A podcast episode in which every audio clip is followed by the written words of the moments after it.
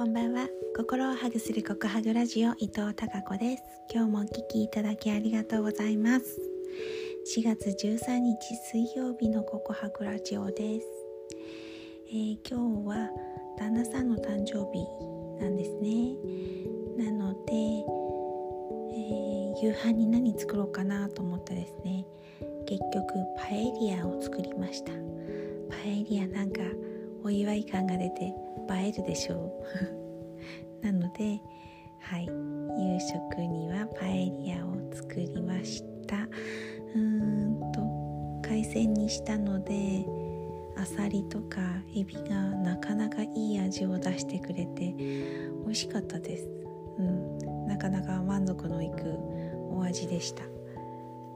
でパエリアを作って食べて、ま、プレゼントはねえー、先日2人ともスニーカーを買ったので、ま、それがプレゼントということで、えー、お祝いをしました今日の朝は息子たちから、えー、伊藤家 LINE に「おめでとう」って LINE が入ったりなんかしてうんそんなやり取りもしていましたね。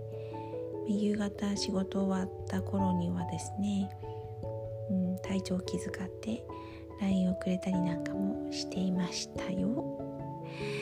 そうそうそう。そんな感じでお祝いをしました。うーん。そうですね。あそうそう。皆さんうん。なんだっけ。配偶者に対して本当は妻とか夫とか言うんですよね。正式的には。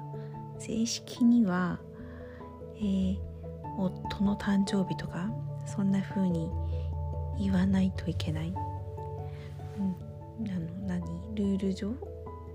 世の中的には夫と妻というのが正しいようなんですがなんかね私言いづらくって一応本当に正式な場ではえー、夫ですって言うんですけどなんかねかしこまっていない気楽な場所で、うん。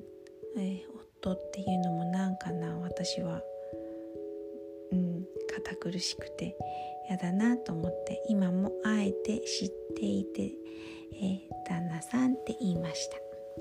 なんかねその旦那さんとか、うん、言う言葉自体を聞いていてなんかこう気持ち悪いって思う人もいるみたいで最近結構 SNS で見ますね。SNS ネットニュースなんかで配偶者の呼び方なんていうのが流れてくるんですけどね、え、皆さんは気になさいますか？私はあまり気にせず知っているけど旦那さんって言ったりしています。